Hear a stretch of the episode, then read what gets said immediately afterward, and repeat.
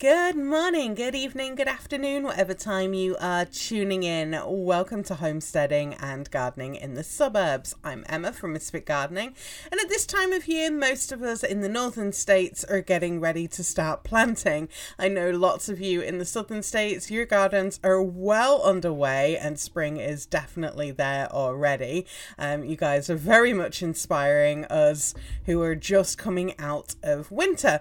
So it's the last four weeks weeks for me here in Maine before gardening season is on. So I'm dusting off my overalls and we're going to take a little bit of a break from integrated pest management to run through some jobs on the homestead and garden. Now, this weekend has seen a lot of Earth Day activities going on in many communities across America. Um, there's been things about repurposing or planting seeds, starting a garden, even taking a walk in the woods on a hiking trail. There's been lots and lots of activities, guided nature walks, foraging all the way through to you know straight up seed swaps.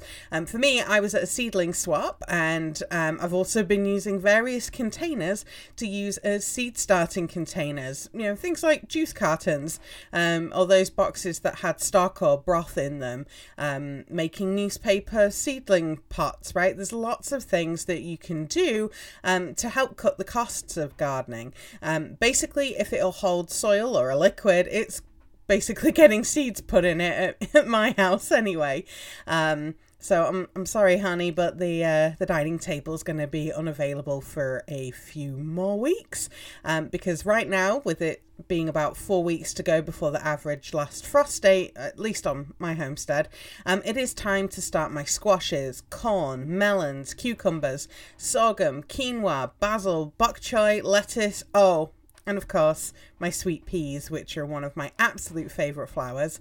Um, my grandmother grew sweet peas, so I always get reminded of her garden when I grow them. So I am making um, a definite effort this year to grow more of them because sweet peas were one of those things that didn't grow very well for me in Utah. Um, I think it was the, the heat and the climate that they struggled with. So I'm hoping here in New England they're going to be growing a lot better. So there's a lot to get started um, when it comes to seeds this month, um, but also things like your tomatoes, peppers, or if you've got eggplant growing, those those crops that have a long season and take a long time to mature, those things are going to need transplanting into bigger containers. You want to be giving your seeds uh, or seedlings, sorry, more room to grow, um, especially whilst you're waiting for the risk of frost to pass. Um, it's also a really good time to feed your seedlings too whilst you're transplanting them. And even as you're going and checking your plants, you know making sure they've got adequate water and you know remembering to to feed your seedlings because that's something i often forget and when you kind of go to a seed swap and things, you can often see where you've got plants that have, you know, been fed versus those that have not. And by feeding them, I'm not meaning, you know, picking up, you know, some chemical um, feeds or anything like that, you know, chemical fertilizers and things. You know, you can get ones that are OMRI listed, those that are suitable for organic farming and organic gardening. And, you know, it, it doesn't hurt to give those um, plants a little bit of a boost, but also as you're transplanting, it's a good opportunity to add a little bit of compost to your um, mix as you're putting them into a larger container. Um, and it's good for your plants, especially things like peppers and tomatoes tomatoes. Um, tomatoes you can plant deeper um, into the container, so they're going to have more roots. And you know when you're going to plant them outside anyway, you want to be planting tomatoes deeper into the soil so they're going to be able to grow a lot more roots. They're going to be able to get deeper, they're going to be able to get to the nutrients, and they're going to have sturdier plants in doing so. So that's kind of what's going on with the seedling front. Um, but let's talk about out in the garden because it's time to prepare your garden beds if you haven't already. So you want to be clearing away any old plants from last year, hoeing any uh, weeds or pulling them out by hand because weeds are nature's, you know, um, way of protecting the soil, right? Weeds come up to cover that soil and stop it from being exposed to the wind and the rain and the other things that winter throws at our garden soil. So, weeds often come up very early in the garden, they're opportunistic. So, the earlier that we can get things planted in our gardens or at least cover our garden beds with mulch, um, you know, that's going to help reduce some of the weeds that come up from time to time. So we want to be clearing out any old plants that we've got, hoeing those those weeds, you know, pull them out by hand if that's what you're into. I know that there's some really troublesome weeds, right? I bindweed, crabgrass, mugwort are some that come to um, to mind, right? And a lot of these weeds propagate by spreading either seeds.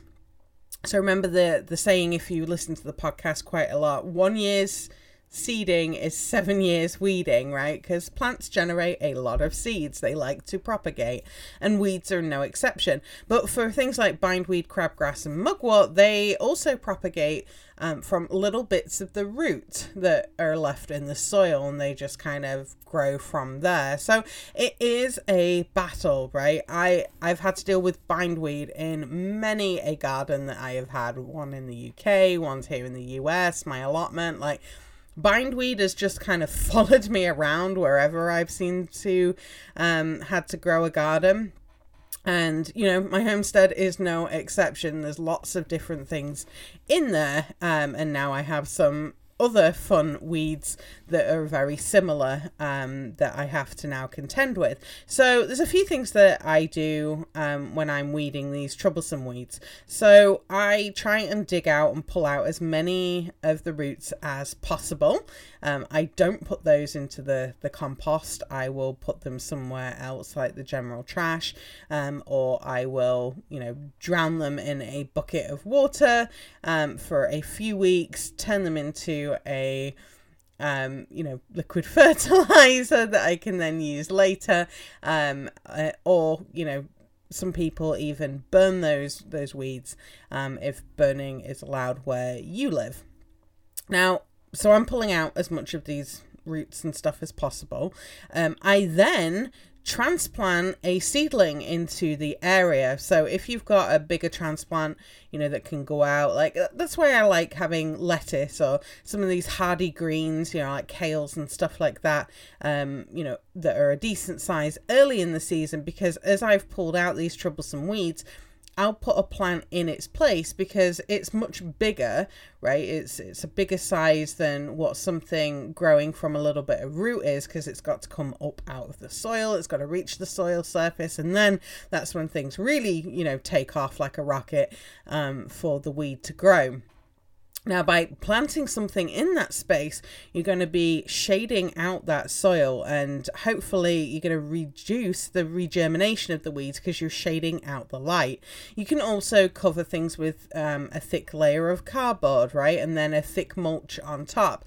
And certainly when I was doing garden beds at my last house, um, I would put a good two or three layers of cardboard. So, like, that's folded cardboard boxes, right? So, you know, you got a box, you flatten it out. That's one layer. Um, so I would put a good, you know, two or three of those down, really making sure to overlap them. And then I was putting at least six inches of wood chips on top um, to really kind of help block things out. And even then, you know, we'd still find a way, right? They're, they're always going to find a way.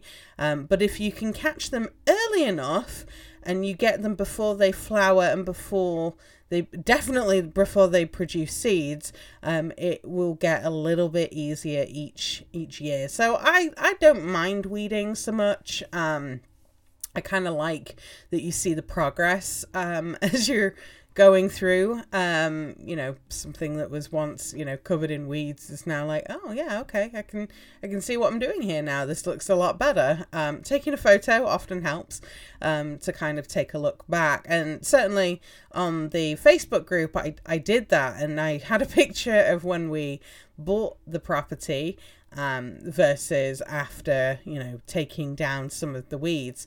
And we didn't have like fancy equipment when we started doing that. We had a push mower that so we like hacked up um, a bunch of you know long grass and stuff with a push mower on you know easily over an acre um, which was crazy. But then all of the tall weeds that we had um, we had to take down with a, a hedge trimmer um, because apparently that was one of the things that made it into you know the truck or into the car packed items was a hedge trimmer and um, the lawnmower. So I don't know why they did, but they did, and I'm glad that they were because we were able to kind of, you know, take down a lot of those those weeds and stuff that were there. But again, it's you know doing things, you know, a little at a time. Start where you are, use what you have, and do what you can, and you know, little by little, you will eventually get there.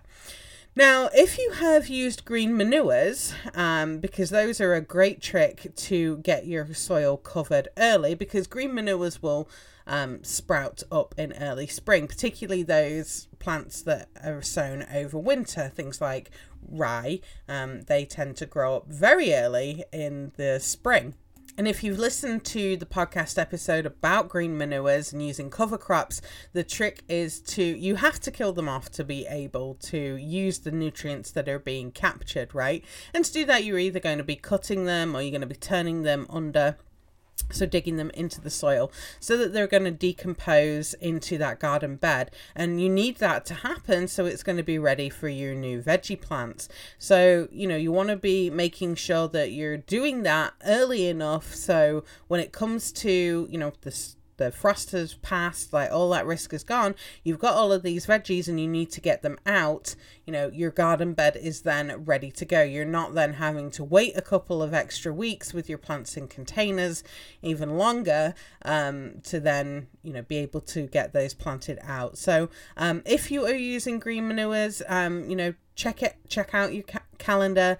Um, when's your last frost day? And are you going to have enough time to turn them under and uh, get them decomposing? You typically want about two weeks before your um, expected planting date to be able to have you know them break down and be ready for your plants um, to go into that garden bed. Now, if your soil is workable, i.e., is is not frozen solid, uh, then you can be sowing peas and carrots and you can be sowing them directly in the soil um, because those tend to tolerate the cold pretty well. Um, carrots especially need to be kept moist and can take up to three weeks to germinate. I don't know about you, but I often forget where I sown things um, in the garden if I don't like take my garden journal out with me, which is now covered in compost and soil. Um, but if I don't write down like there and then what I did in in the garden, like I'll I'll forget. But you can sow some radishes in the same area to help you remember where you sowed carrots and make a note in in your garden journal. Um, but you know, having good notes and you know, sticking to a planting schedule is one of those things that I've learned as a gardener helps me keep on track and helps me remember this is where I'm planting X, Y, and Z. So having a garden plan and having that list of, yep, these are the things that are going to need to be sown directly outside. Um, so I have a tote of all of the veggies that are good to go and I kind of organize them based on timing. So I've got things that are able to go out, um, you know, four weeks before the last frost, then two weeks, and then one week, and then at the time of the last frost, and then everything kind of after. So I'm able to kind of help myself keep on track and remember that, okay, I've already done these, and put those back into, you know, the normal seed saving area where I keep my seeds in storage, and then, you know, I'm able just to keep successionally sowing all of the other crops as we go through the season. Now, when it comes to peas, um, they need some trellis to grow against, and twiggy sticks are a pretty traditional way to grow your peas. So if you're pruning anything out now, um, you know, I've got all sorts of things that I'm having to prune and tidy up. There's some old lilac bushes. Um, there's some pruning that we've got to do on some of the fruit trees because um, there's bits and pieces that are you know, clearly rubbing against each other and it's, you know, an entry point for disease. So anything that is um, particularly twiggy, and by that I mean little bits of branches that have got like lots of little bits kind of sticking out, right? They're, they're got lots of little twigs on them. That's why we call them twiggy. Um, but they're great for little pea tendrils to grasp and climb up. Um, and, you know, some people use hazel, um, other people use whatever brush they have been, you know, trimming back. And it's kind of a cool way to you know, reuse what you already have coming out of the garden. Um, but basically, all you do is you push these twiggy sticks into the ground and then you plant your peas along the sticks.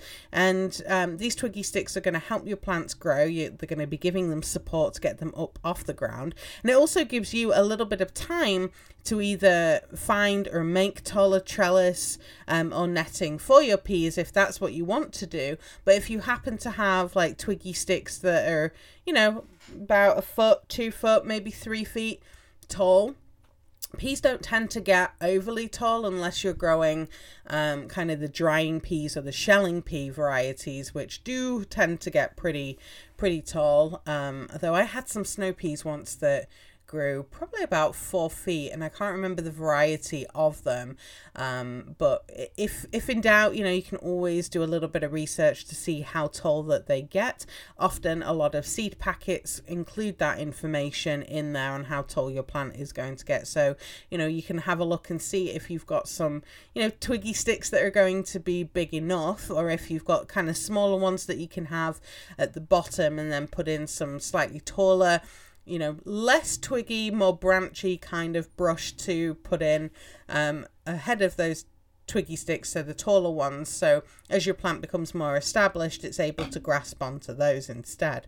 If you don't have any twiggy sticks or larger kind of branching pieces that you've pruned, then you could always try driving in a couple of stakes um, at the end of the row uh, either end of the row that you've planted your peas in, and then um, tie some twine um, every couple of inches, and then that's going to give your pea plant something to grasp off um, and grow up and along. So that's that's another way that you can do it too.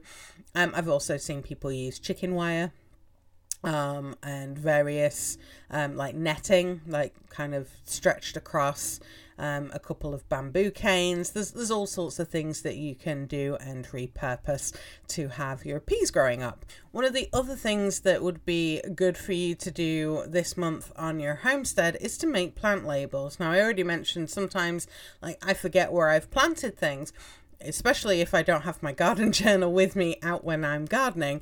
Um, so making plant labels is kind of fun, and I've seen ones that can be made from, you know, just kind of bigger branches, right? That people have sort of shaved off part of the bark and written on it what what the plant is. Um, I've seen ones where people have used smaller sticks and tied on old mason jar lids, right, to mark out areas or plants. And making garden, you know, markers or plant markers is a really great way to teach kids and adults even um, what plants are, especially if they're new to gardening, right? I've got family members who don't know the difference between a cabbage and a kale, or the carrots from the fennel, for example, or beets from the chard. Um, I like to make, you know, wooden uh, plant stakes and I like to burn the variety on them. Um, I do a lot of plant trials, so I'm more interested in the varieties and keeping track of how those are performing versus this is a row of peas or that's a row of carrots, for example. Um, but I still like to mark the general plant type on a row so my family knows what they're looking for. If I send them out to go bring in Swiss chard and spinach for dinner, like I want to make sure that they're bringing in Swiss chard and spinach and not tomato leaves, for example. Um, you know so th- there's lots of different ways that you can mark your plants and i would love to see some examples of how you like to mark your plants in your garden over on the facebook group. So if you have some fun ways to mark your plants or your varieties then you know snap a picture and share it on the Facebook group. I would love to see what you've got going on, and I know other gardeners would love to see them too. Um, whilst out and about um, over certainly over the last couple of weeks and um, probably also into May as well, um, I'm seeing like a number of local farms giving away manure. So if you're wanting some for your compost and garden, you know, get out into the local countryside and see what's available. Um, you can also use tools like asking on local community groups on Facebook, for example, about local sources of um, wood chips or compost or manure or whatever. And also check out the local classifieds too. Um, if there's like a local marketplace and stuff um, you know online then those are some good opportunities to see what's available and get things um, kind of cheap for your homestead and garden now also around the homestead it's a really good time to check on fencing and animal housing, do repairs before planting season gets underway, right? Sometimes over winter, weird and wonderful things happen, leaks happen, you know, damage happens with snow, you know, things things happen right um but getting them tackled earlier in the season is going to be a lot better than you trying to do it as um you know all the other things start to happen on the homestead right? Once things start to be ready and getting harvested out of the garden, things start to get pretty, pretty busy. Um, right now, of course, it's also the beginning of yard sales, and there's often some really great items that you can pick up and repurpose, um, like into animal housing, for example. I saw an old dresser that somebody had turned into a rabbit hutch, which was really, really cool. Um, we've got metal roofing on an old barn that's being demolished, right? And that might get turned into a pig pen, or I might turn it into a compost bin or something, or it might become roofing on a chicken tractor. I'm not entirely sure yet. Um, but also, you might see things like windows and doors um, being sold at a yard sale for you know a crazy price on them.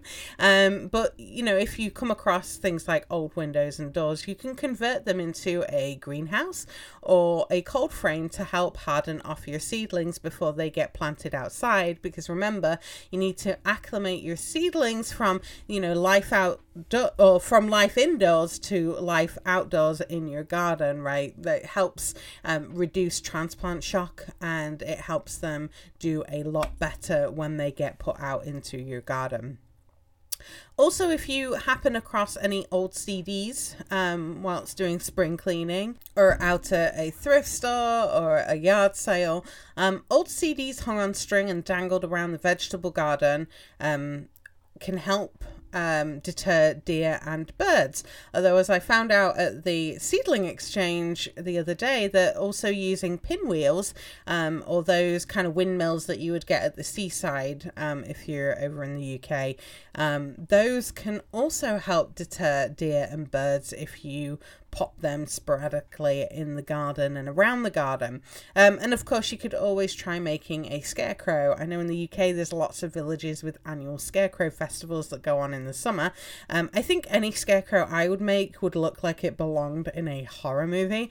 Um, but I can see there's a lot of advantage in using them rather than using some of the other methods of, um, you know, pest control to kind of keep things out of the garden. So I would love to hear from you. What are you doing in your garden or on the homestead? Let me know over in the Facebook group. And until next time, I hope your garden grows beautifully and I will see you all next week.